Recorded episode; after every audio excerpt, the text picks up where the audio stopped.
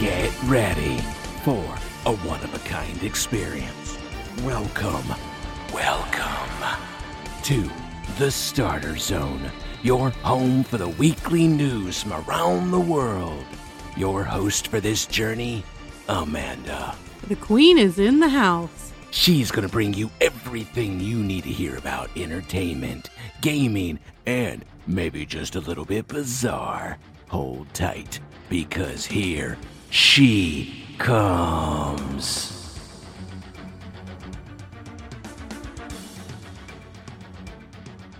Well, thank you so much, Raven, for that warm, warm welcome. Hello there, my friends. Good day to you all, and welcome to the Starter Zone.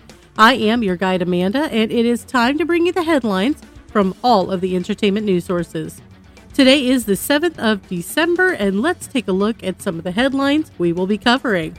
There's a lot of violence in this episode, I'm sorry. We got an entourage that got out of control. We had a referee get hurt, some D U I repercussions. We have a new star on the Walk of Fame, some Starfield drama, G T A six leaks, the box office, and more. Get comfy, everyone. Let's get started.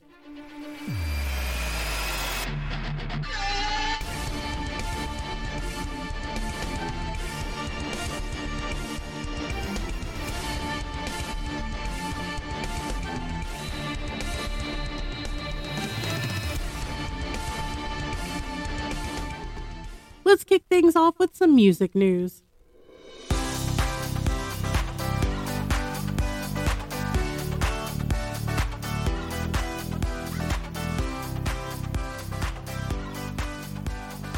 Members of a Florida rapper's entourage brutally attacked a young fan who had approached the musician for a photo on the night of November the twenty-seventh, leaving the fan with a concussion and a brain bleed. George Obregon, who is twenty years old, he's still in critical but stable condition following the ruthless beating outside of Club Sky down in Tampa, where rapper Nardo Wicks had performed earlier in the night. So Obregon walked up to Wicks, whose real name is Horace Walls the third, by the way, and he walks up to the, to Wicks and the entourage after the concert, and hoping he's hoping to meet his quote favorite artist. Obregon had V I P tickets for the concert, but was just absolutely blindsided and knocked unconscious by one of the members of the entourage. And there was video, and it went everywhere. I watched it. This kid got rocked hard. They hit him, and he just kind of froze and slumped against the wall, like he was stunned, and but didn't completely fall. And so then this second guy walks up and delivers at least three more punches as his fan, who didn't even defend himself, by the way, just falls, and his head bounces right off the ground. Tampa police started asking for assistance in identifying the two suspects. Obregon's friend and witness, Connor Via, told T M Z, "It's not like we were running or anything. George is just walking towards Nardo with his phone up, and then the guys that were around him, they didn't hit him at first. They just kind of looked at him, and he's like, 'Hey, can I get a picture?' Then out of nowhere, the guy hits him from the side." The outlet T M Z also t- obtained photos of a text exchange between Michelle Obregon and Wicks' mother, who is also his manager, by the way, in which the former provided updates on George's condition. Now, Wicks has since reached out to the Obregon family and said so in a statement. "I don't condone what happened to my fan George after my show in any type of way. I expressed to him and his mama how sorry and concerned I was that it happened to him multiple times before anything was even posted on the internet." Who won't smoke me? Who won't smoke me? Who won't smoke me? Who won't smoke me? So that was a clip from the rapper's twenty twenty-one hit Who Wants Smoke. And he condemned his entourage's attack, and he said he can't control another grown man's actions. "I sent his mama my number instantly the night it happened. I was even going to make a post to try and find out who he was before his mama texted me. I can't control another man's actions. I ain't known that was going to happen, and I was mad when it happened. I tried to stop it, as you can see in the video. And if someone got all the longer video, you can see how mad I was. I love and appreciate all my fans, and I don't condone in what happened to all that S gangster stuff, or it's not cool in any type of way." Unquote. All right. This is absolutely horrible for this kid. But here's my problem. All right, Wicks says he can't control their actions. Okay, fair. You know, they have free will. But why are the police asking the public for help in identifying these guys? This is Wicks' entourage. He knows these people, or his people know these people. That is inexcusable to me. So now, two members of Nardo Wicks' entourage have turned themselves into police. It took f- almost four days for this. One of them, Zachary Benton, age thirty-four. The other, Edward Hamlet, age fifteen. They both surrendered to Tampa police back on the first of December.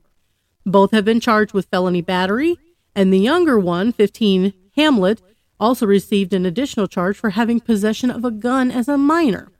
It's being reported that both of the suspects reportedly don't have a close relationship with Wick. Yeah, okay, they're probably saying that just to reduce Wick's involvement and responsibility.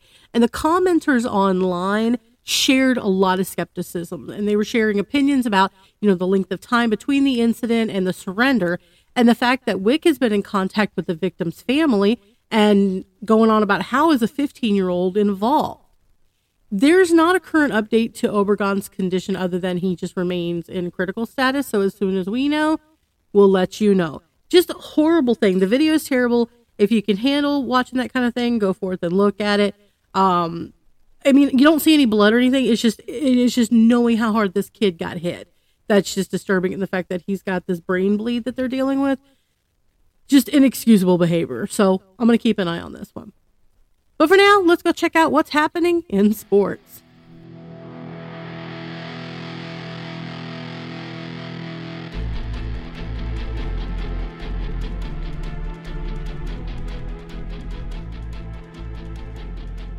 So after everything else as well, athletes just can't seem to stay out of trouble, can they? Buffalo Bills linebacker Von Miller turned himself into police in a Dallas suburb on November the thirtieth after he was charged with, in a warrant with domestic violence against the mother of his children, who is allegedly currently pregnant. Miller is the N F L's active leader in sacks with one hundred twenty-three and a half, which is nineteenth all time. Miller also has two Super Bowl rings from the twenty fifteen season with the Broncos and the twenty twenty-one season with the Rams after Denver traded him to Los Angeles during the season. But he's since signed with Buffalo. Now, Dallas police confirmed that the thirty-four-year-old Miller surrendered to police in the suburb of Glen Heights to face a charge of third-degree felony assault of a pregnant woman, which is punishable by two to ten years in prison and a ten thousand dollars fine. All right, what happened? The alleged assault occurred on Wednesday, November the twenty-ninth, and this is according to the police affidavit. Officers wrote that Miller twice put his hands on the neck of the woman, pulled out a chunk of her hair, and threw her onto a couch. The woman was treated for minor injuries, and they were all documented, including bruising on her neck. The, Miller was freed after posting five thousand dollars bond at the DeSoto Regional Jail in his hometown. Miller didn't return a text message from the Associated Press seeking comment. He's going through his legal team right now. The Bills had a bye that week, so they just were like, we're aware of the situation, and we're just trying to gather more information right now. The woman in the assault and Miller have been in a relationship for seven years, and they have multiple children together. According to the affidavit that supports the arrest warrant, police were called on the twenty-ninth of November to the couple's apartment in Dallas after they got into an argument. And police wrote that Miller became visibly angry when the woman went into the office in the apartment and slammed the door behind her. Miller then told her she needed to get out, and when she tried to collect her laptop and her cell phone, Miller began pushing her. She repeatedly yelled, "Stop, I'm pregnant." She fell into a chair after being pushed, and Miller then put one hand on her neck and held it with pressure for about three to five seconds. According to the document, Miller then threw the woman's laptop on the floor and stomped on it. And after pulling out some of her hair and throwing her onto a couch, he put both hands on her neck. She told the police she recorded some of the attack, and when she threatened to call police, Miller left. The woman also told police that she was six weeks pregnant and showed them a photograph of a positive pregnancy test and a screenshot of the text message conversation with Miller in which they d- discussed you know, the possible due date of the child and a doctor's visit. Okay, taking a deep breath for a moment. Why, why would anybody do this? Look, I'm glad she's okay. I have to admit, right now, there's a lot I want to say, but I can't because I'm trying to keep this show as clean as possible. Excuse me. I'll be right back.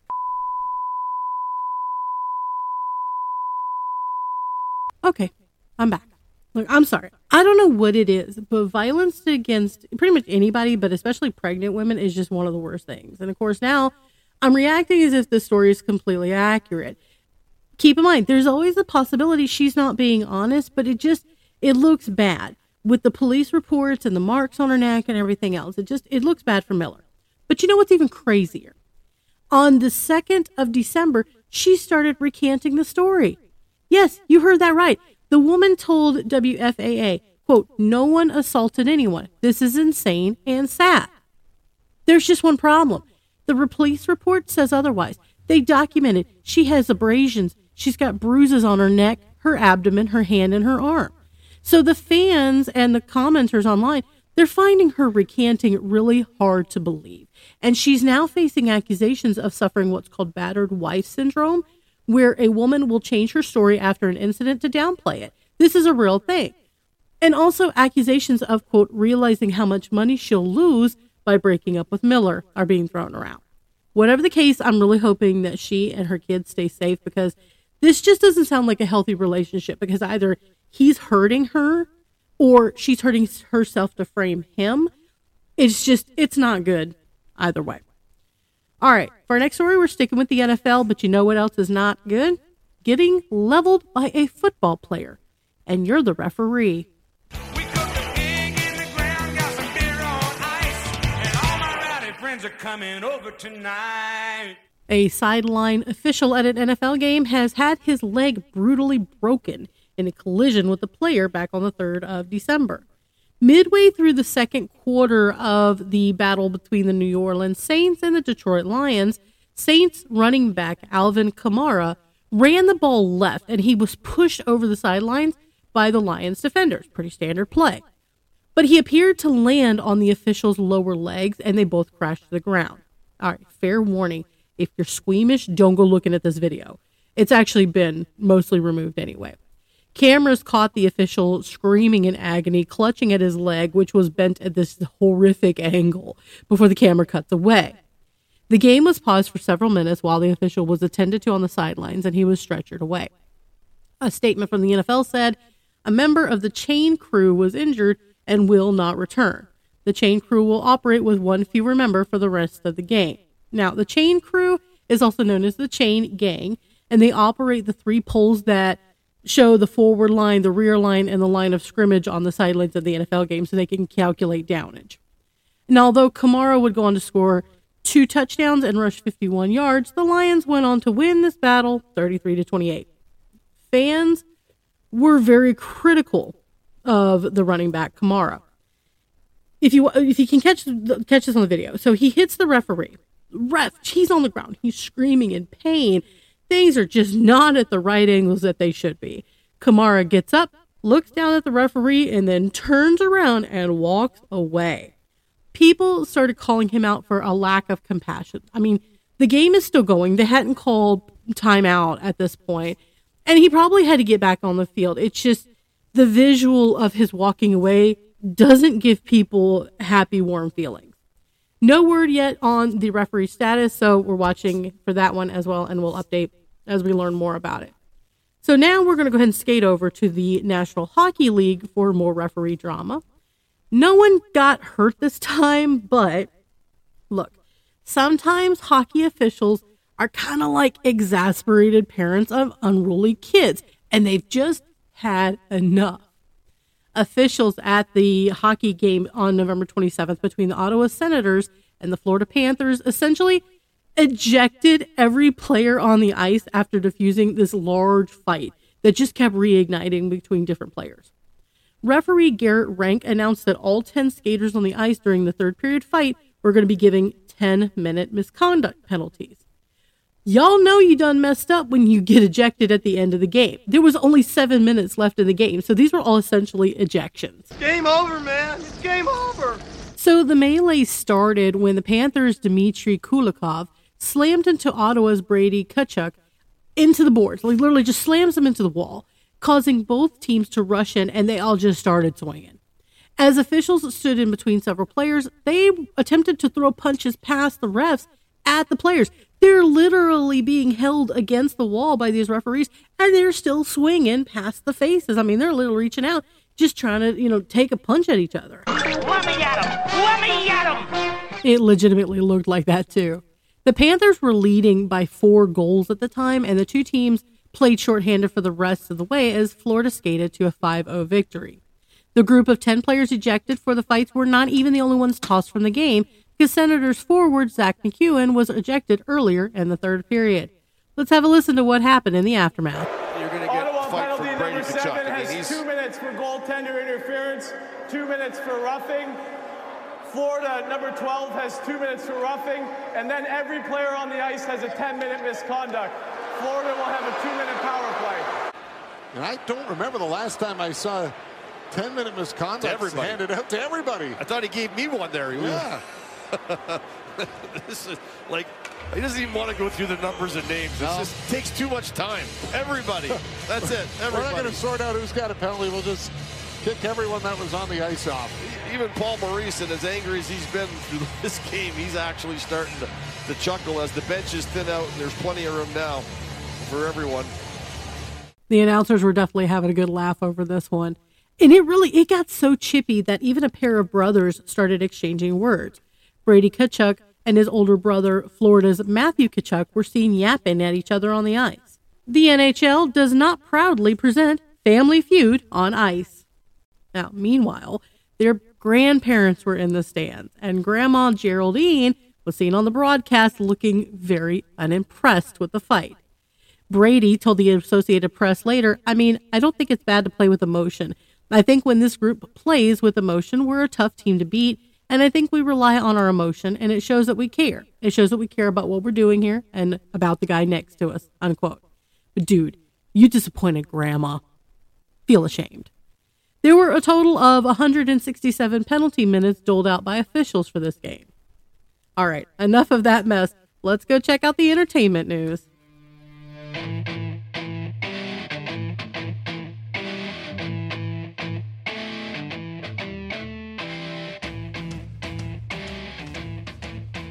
So uh, for this next story, there, there was some, some discussion behind the scenes about whether this should have been a sports story or not. I mean, wrestling these days, they can kind of blur the lines between entertainment and sports entertainment and sports. The five-star symbol of excellence for sports entertainers. Thank you, Daddy Magic. Former W W E star Tammy Sitch, who is also known by the ring name of Sunny, has been sentenced to seventeen years in prison plus eight years of probation for her involvement in a D U I car crash that killed a seventy-five-year-old man in Florida last year. Sitch's sentencing came three months after she pleaded no contest to D U I manslaughter, driving while her license was suspended, four counts of D U I with damage to person, and two counts of D U I with damage to property. Holy crap, what happened? I remember Sunny from when I was younger watching wrestling. In March of twenty twenty-two, Sitch crashed her car into another vehicle, who was driven by Julian Fran Lassiter, who was stopped at a red light over in Ormond Beach, Florida. A Lassiter's vehicle was pushed into another vehicle, and he died from his injuries. Sitch's blood alcohol content at the time of the crash was between zero point three two and zero point three six, which is, for those who don't know, four times the legal limit, according to the local police reports. She admitted to drinking vodka and even had an open bottle of vodka in the car with her. So Sitch was arrested in May of twenty twenty-two, and this was four months after she had been released from an eight-month prison sentence for a previous D U I. So she gets out. Two months later, she causes this D U I manslaughter incident. And two months later, she's arrested again. So the prosecutors sought this maximum penalty of twenty-six years in prison, calling her a danger to society because of her repeat offenses. So in court, Sitch asked the judge, Karen Foxman, for another chance and pointed to all the work that she's done to bring happiness through her time at the W W E.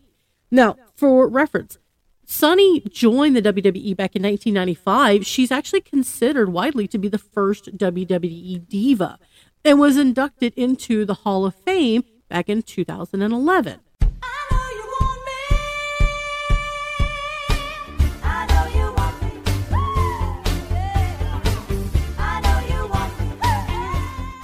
Well, that might have helped her case, but not completely, because like that, she did get sentenced to seventeen years in prison. And she did receive credit for the five hundred sixty-six days that she has served in the Volusia County branch jail. Now, over at C B S, we have Stephen Colbert, host of the C B S Late Show with Stephen Colbert, and he announced that he had to cancel his show for at least a week as he's recovering from surgery for a ruptured appendix.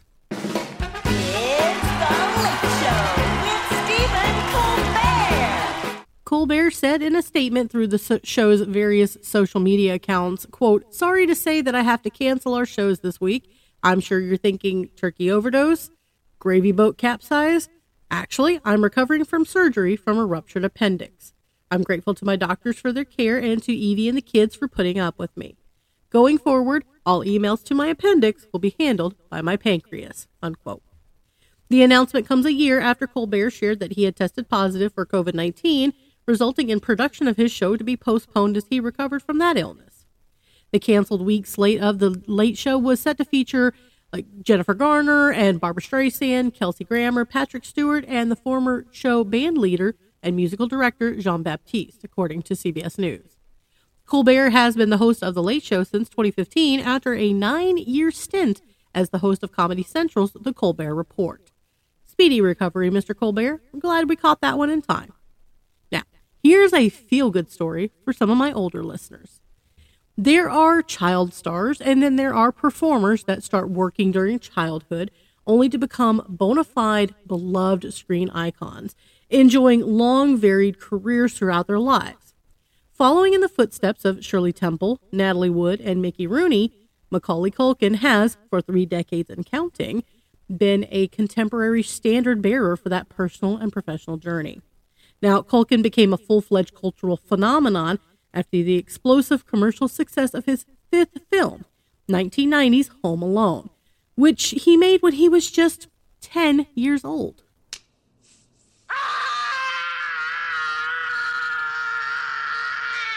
There's an iconic sound for you. That film grossed four hundred seventy-six million dollars worldwide, due in part to his mischievous yet vulnerable performance as Kevin McAllister. But beginning in his teenage years, Culkin began seeking projects that just kind of piqued his artistic interest, rather than sustaining his immediate and colossal celebrity. So even without any expectation for those subsequent efforts to reach that same stratospheric heights as his earlier breakthrough, his star wattage kind of just kind of barely flickered, but December first, his enduring appeal was cemented literally on the sidewalks of Hollywood as he received a star on the Walk of Fame. And there to congratulate him was his on-screen mom from the beloved franchise, Catherine O'Hara. She said on Friday that the reason Home Alone was and is so beloved is because of Culkin. She said it's it is Macaulay's perfect performance as Kevin that gave us that little every boy on an extraordinary adventure. She said, I know you worked really hard, but you made acting look like it was the most natural thing in the world to do. It's a sign of intelligence in a child and a key to surviving life at any age. And from what I see, you have brought that sense of sweet yet twisted, yet totally relatable sense of humor to everything that you have chosen to do since Home Alone. Thank you for including me, your fake mom, who left you home alone not once but twice, to share in this happy occasion. I am so proud of you, she said. Okay, well, now I'm tearing up. That was a great mom moment.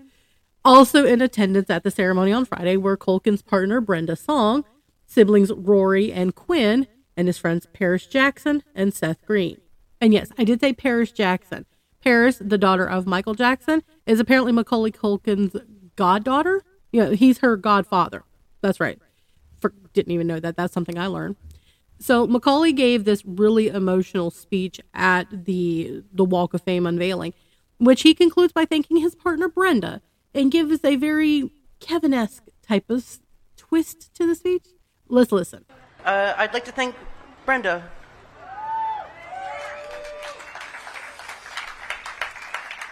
You are absolutely everything. Um, uh, you're my champion. You're you're the only person happier for me today than I am. um, you're not only the best woman I've ever known, you're the best person I've ever known. Uh, you've given me just all my purpose. You've given me family. Um, you know, and after the birth of our two boys, you become one of my three favorite people. But um, I love you. I love you so much. Um, so yeah, to, to wrap things up, uh, and in the spirit of the holiday season, I just want to say uh, Merry Christmas, you filthy animals. And here's a little bit of Hollywood trivia. His partner, Brenda, that he thanks in the speech, is actually well known for her part in The Sweet Life of Zack and Cody from two thousand five to two thousand eleven. She played, she played the part of London Tipton, the socialite that lived at the hotel. Absolutely moving speech. It was, you could hear so much emotion in his voice. And a lot of people kind of tripped out, like they've never really heard him talk normally, especially as an adult, just because he's He's kind of remained in the background. He does some social media stuff, and he makes fun of himself, which is still absolutely hilarious. But uh, absolutely well-deserved Walk of Fame edition there. So let's go ahead and talk about something else, though. And we're going to switch over to kind of a YouTuber thing. YouTuber Olympian Trevor Jacob, thirty years old, American snowboard cross competitor, extreme sports athlete, YouTuber. Uh, he does parachuting, and he's a former light aircraft pilot. He represented the United States in snowboarding back in the twenty fourteen Winter Olympics. Now notice, I said former pilot. Why? Well, here's the story. At the time of the story breaking, Jacob was twenty-nine and was doing primarily just YouTube stuff. And in November of twenty twenty-one, Jacob left a Santa Barbara, California airport on a solo flight, and he had cameras mounted all over his plane. Now, along with the cameras, Jacob took a parachute with him as well as a selfie stick. He, quote, did not intend to reach his destination, but instead planned to eject from his aircraft during the flight and video himself parachuting to the ground as his aircraft descended and crashed. And this is according to the U S Attorney's Office for the Central District of California. So the plane crashed into the Los Padres National Forest thirty-five minutes after takeoff. Jacob hiked to the site and recovered the camera footage. So December, following this incident, and I'm sorry, I'm not calling this an accident, Jacob posted the video of the plane crash to YouTube, December twenty twenty-one. And as of right now, I think it has over three million views to date, or at least close to it. It's called I Crashed My Airplane, and it's still online.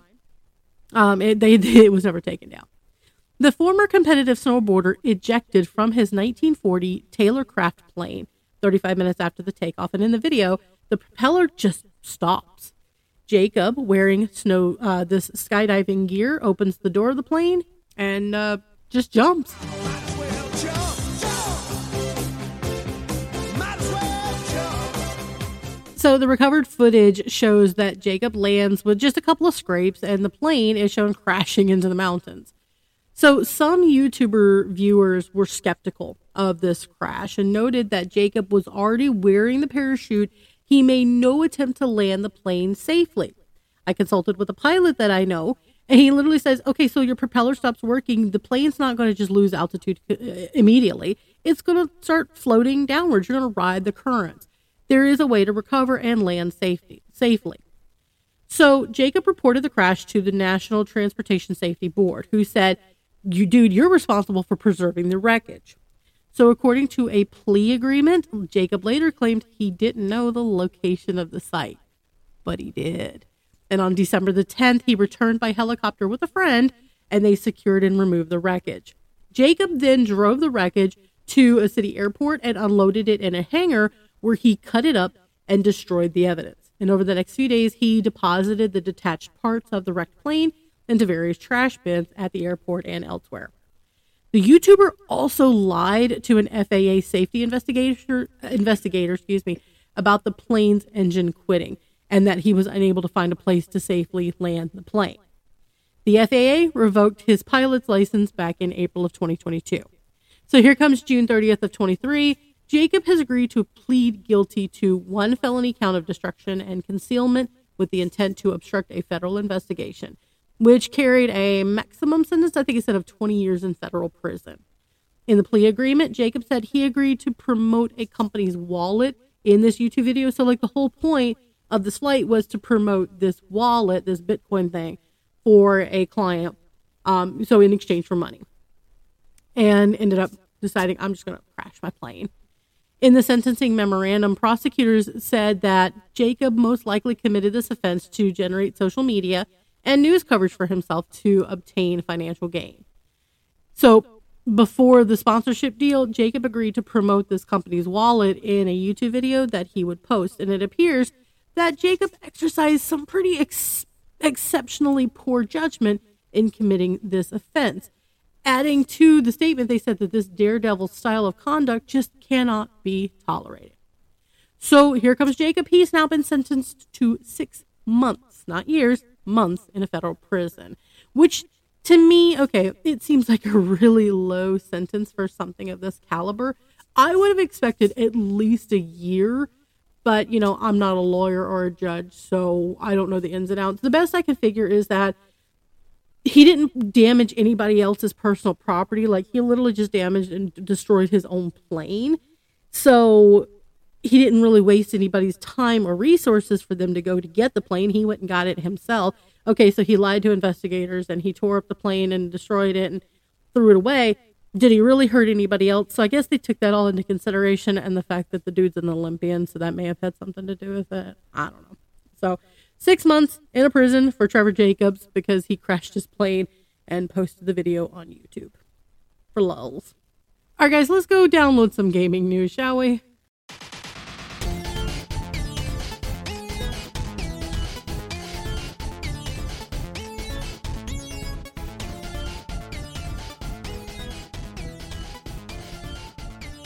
Grand Theft Auto has become this absolutely huge franchise. It started back in nineteen ninety-seven, and as of twenty twenty, the series consists of seven standalone titles and four expansion packs. The third main title, Grand Theft Auto three, released back in two thousand one, is considered a landmark game, and it brought the series into the three-dimensional environment for the first time. The last full release title was G T A five back in twenty thirteen, so we're talking ten years ago, along with G T A Online. That is hilarious to watch if you can catch some people playing this, especially if they're role-playing. It's fantastic. So it's safe to say the fans are kind of chomping at the bit for a new game. And it was alluded to back in February of twenty twenty-two, but it wasn't until November of this year that we got the official news that a trailer would drop December fifth. But unfortunately for Rockstar, they sprung a leak. Just a few days before the much-anticipated arrival of the first tra- trailer for Grand Theft Auto six, there were some unverified reports of new leaks of the game that may have come from the son of a Rockstar employee. As reported by Eurogamer, the leaks appeared to have come from TikTok and claimed to show a few seconds of G T A six. Now, G T A Base dot com, one of the more trusted accounts that covers Rockstar Games, shared that in a totally unexpected turn of events, it appears the leaked footage has come from the son of a Rockstar Games employee. The account continued on to say it had seen no evidence of Rockstar taking down the video, but the evidence to suggest the video has come from someone related to the employee in question is fairly convincing. Now, lastly, G T A Base dot com notes that it's possible that the photo being used as evidence is not the son of the employee, or that the source of this leak is from a third party attempting to pose as such, you know, to get the guy in trouble. Hardcore fans and streamers denounced the leaks, calling it a shame, with one developer saying, "This effing sucks." And so Rockstar ended up releasing the trailer, but they did it fifteen hours earlier than it had planned because of the leakage. Now, the official trailer, ninety seconds long. Sun-drenched beaches and gleaming condominiums confirmed a return to Vice City, the sinful spin on Miami that the franchise first visited back in two thousand two. But the release date, twenty twenty-five. So We have, uh, we still got a little bit of waiting to do.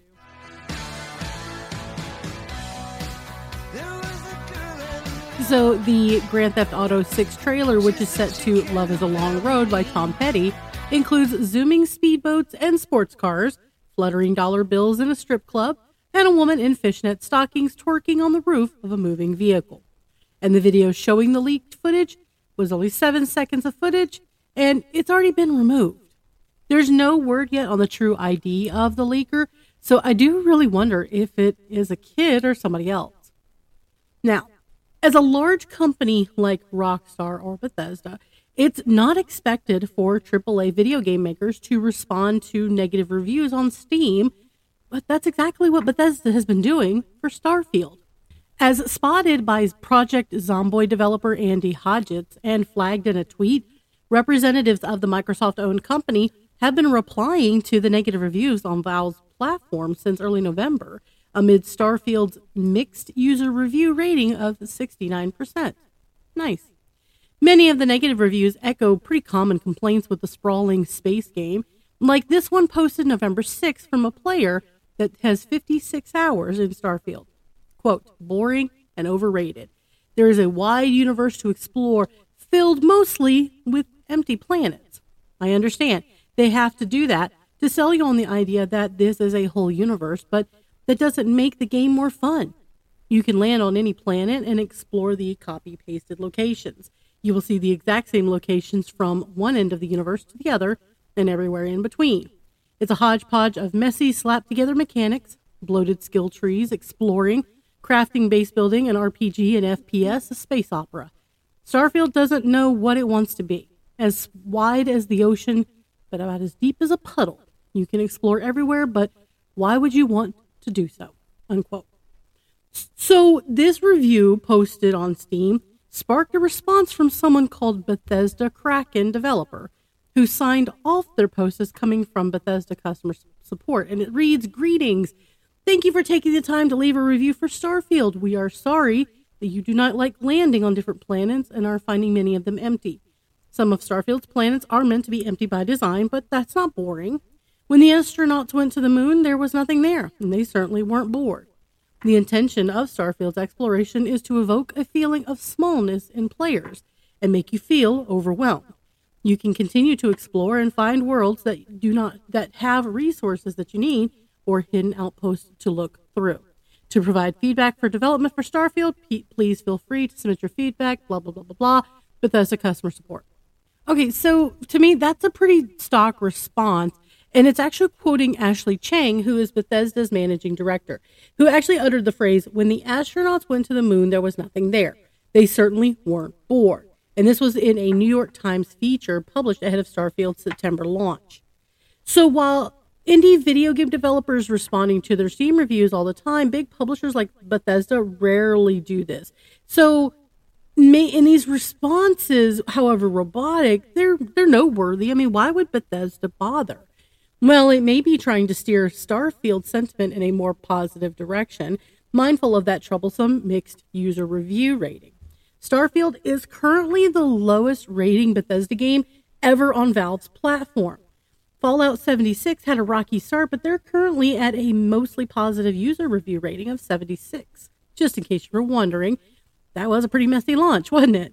Management will no doubt be keen to address that, but of course there's a risk that comes from responding to negative reviews, especially when you use them to insist that landing on empty planets isn't boring. As one user put it, sure, the astronauts landed on the moon and there really wasn't anything there, but they had a checklist of things to do. They had a mission. It wasn't just some, hey, here's an empty spot, let's land here. They had a purpose to being there. And that's a very big thing that some players are saying, go, okay, yeah, they landed somewhere, give us something to do. Hey, you know, trigger some sort of random quest for this place, what have you.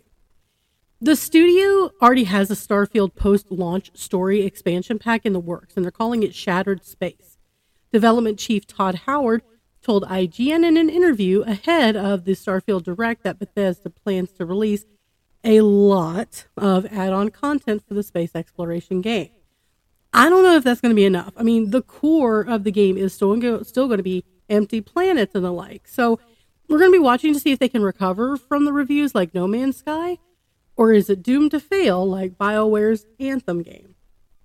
One thing that's not doomed, though, currently, Fortnite, the constant adding of skins and characters from other franchises is keeping the game going strong.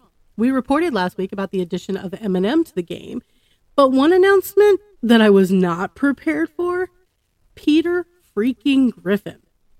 The addition of Peter Griffin from Family Guy to Fortnite in Chapter five, Season one has already got the community going.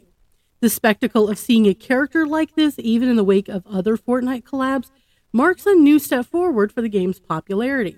Epic has clearly gone all out with this Peter Griffin skin, even to the point where his physique has been changed significantly, so his hitbox is literally pay to lose. So, if you know the, the character from Family Guy, you know that Peter Griffin's a pretty big dude. You know, big, obese man wandering around. Like, how is that going to translate into this Battleground game? So the Fortnite Twitter account recently shared an animation showing exactly how Peter Griffin went from dad bod to buff bod. He is ripped. I mean, serious muscles.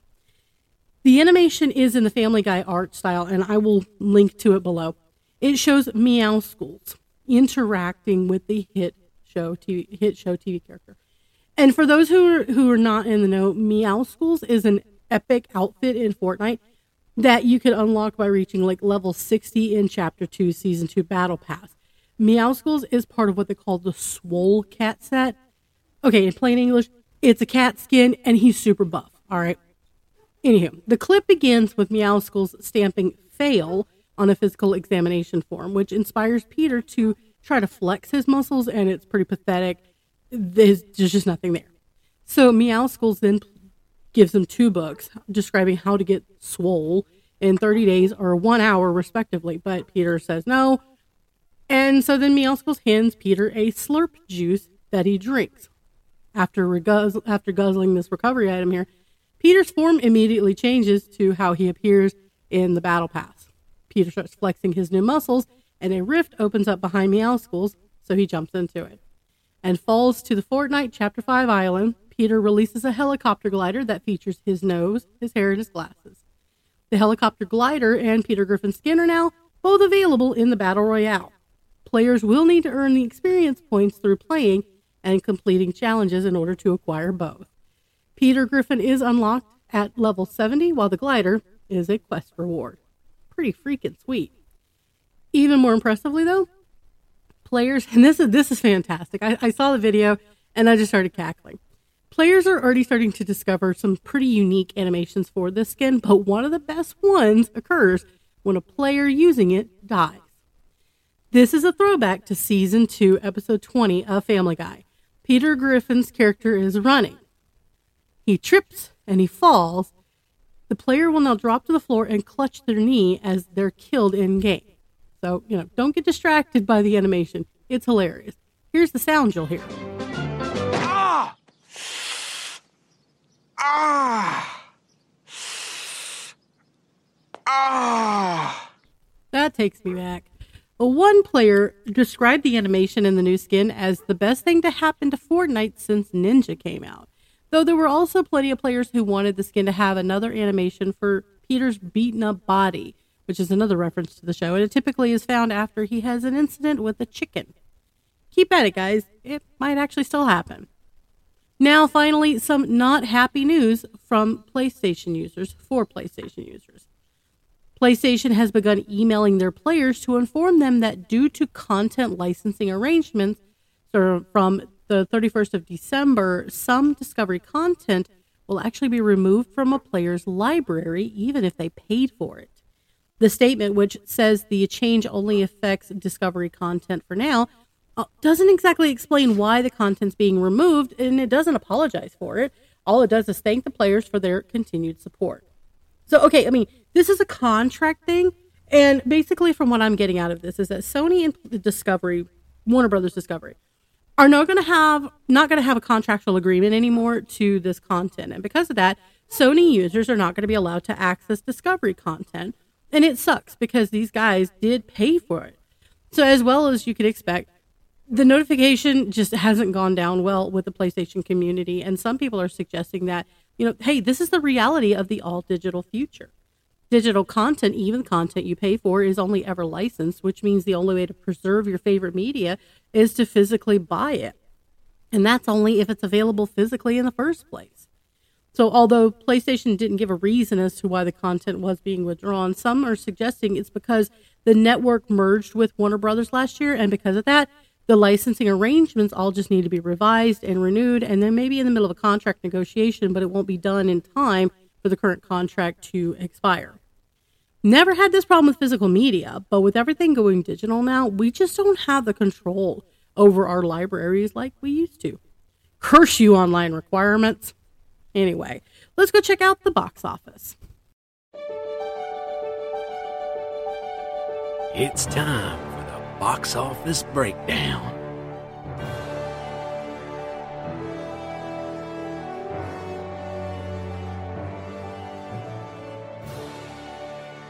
The Queen Bee's concert series was released this weekend, so was Hunger Games strong enough to hang on to number one?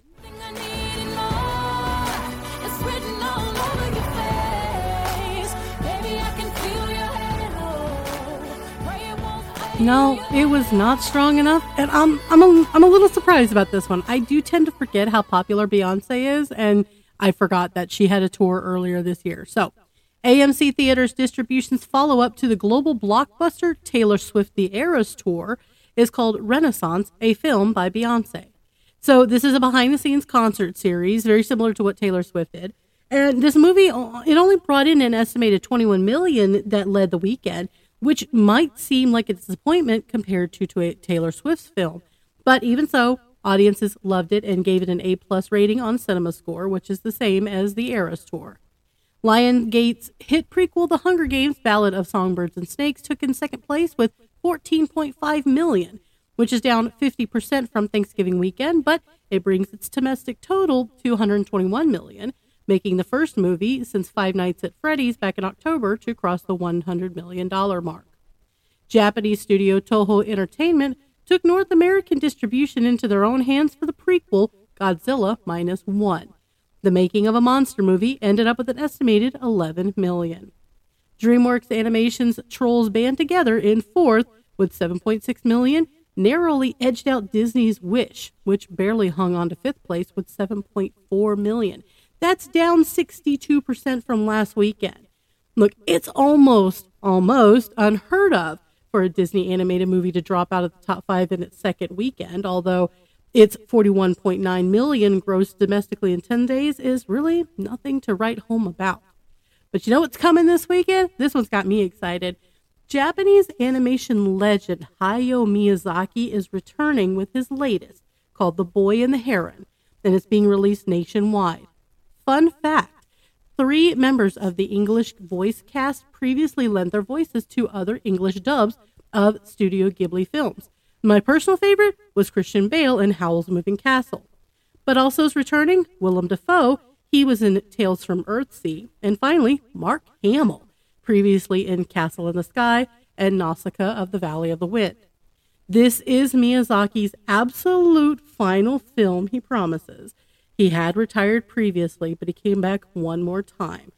He said this is his parting gift to his grandson, and he's been working on it since two thousand sixteen. Before he even got the green light to make the movie, he was making the movie. That's Miyazaki for you. That absolutely just warms my heart.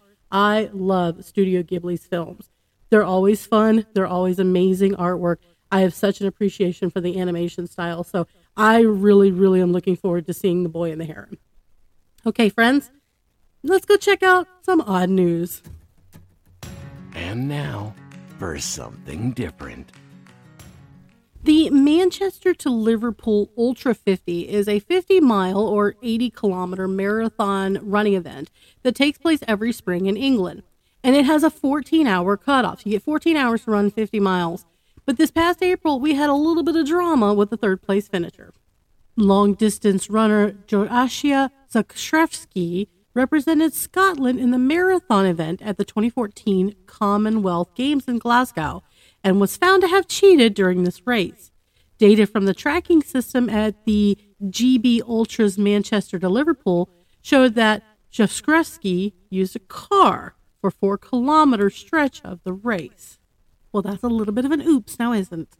The forty-seven-year-old was stripped of her third-place finish and claimed she had informed race officials about having been in the car and finished the race in a non-competitive way. But the independent disciplinary panel of U K Athletics disagreed with her in their verdict. They stated the claimant had collected the trophy at the end of the race, something which she should not have done if she was completing the race on a non-competitive basis. She also did not seek to return the trophy in the weeks following the race. So as a result, not only did she lose her third place finish, but she's now also been banned for twelve months by a U K athletics disciplinary body. Cheaters never win, kids, especially in today's world of technology that can track you. You know, G P S. Crazy story, but this next one is even just a little bit crazier. Have you ever had a pounding headache and you just can't figure out where it comes from or what to do with it? Well, a pounding headache led to a shocking discovery for a man in Vietnam after the source of his pain was revealed to be a pair of chopsticks. The guy experienced these severe headaches for like over five months, and he finally went to the doctor and checked into the hospital on November the twenty-fifth. So they did a C T scan, and it revealed that the man was suffering from a rare and potentially life-threatening neurological condition that was caused by a pair of chopsticks that had allegedly gone up his nose and all the way into his brain. And you didn't comment on the chopsticks? I love the chopsticks. I, I personally prefer a fork, but they look very nice.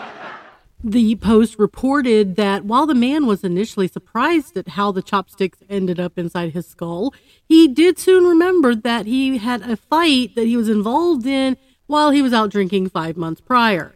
Kind of a rough night, but how do you not remember chopsticks going up your nose?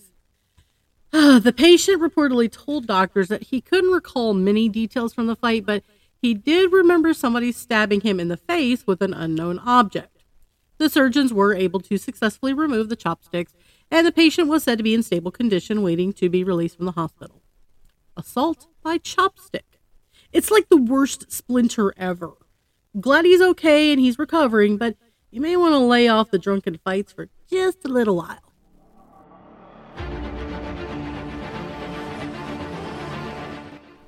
So we went over some stories involving an entourage getting out of hand. We had two teams getting ejected in hockey. An N F L ref that got hit really hard. Kevin got a star. We had some G T A six leaks. And we had some weird behavior from Bethesda. Peter Griffin's now in Fortnite. We have a new queen at the box office. Some chopstick shenanigans and more. Thank you guys so much for joining me today. I do want to remind you, I include the links to all of my sources in the comments, so you can see what I see and more.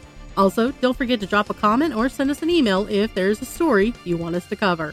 Join us next time as we check out the latest in entertainment news. Remember guys, stay comfy in the starter zone. This is Amanda. Good luck and have fun.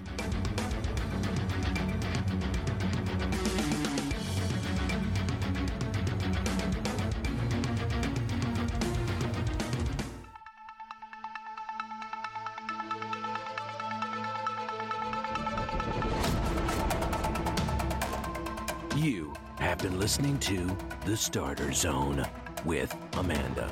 I am Raven. We thank you for your time and support. Without you, we simply would not be. Please hit that like and subscribe button and visit us on Facebook and Twitter at The Starter Zone. Have we missed something? Have something to say? Leave us a comment or send us audio clips for your chance to be on the show.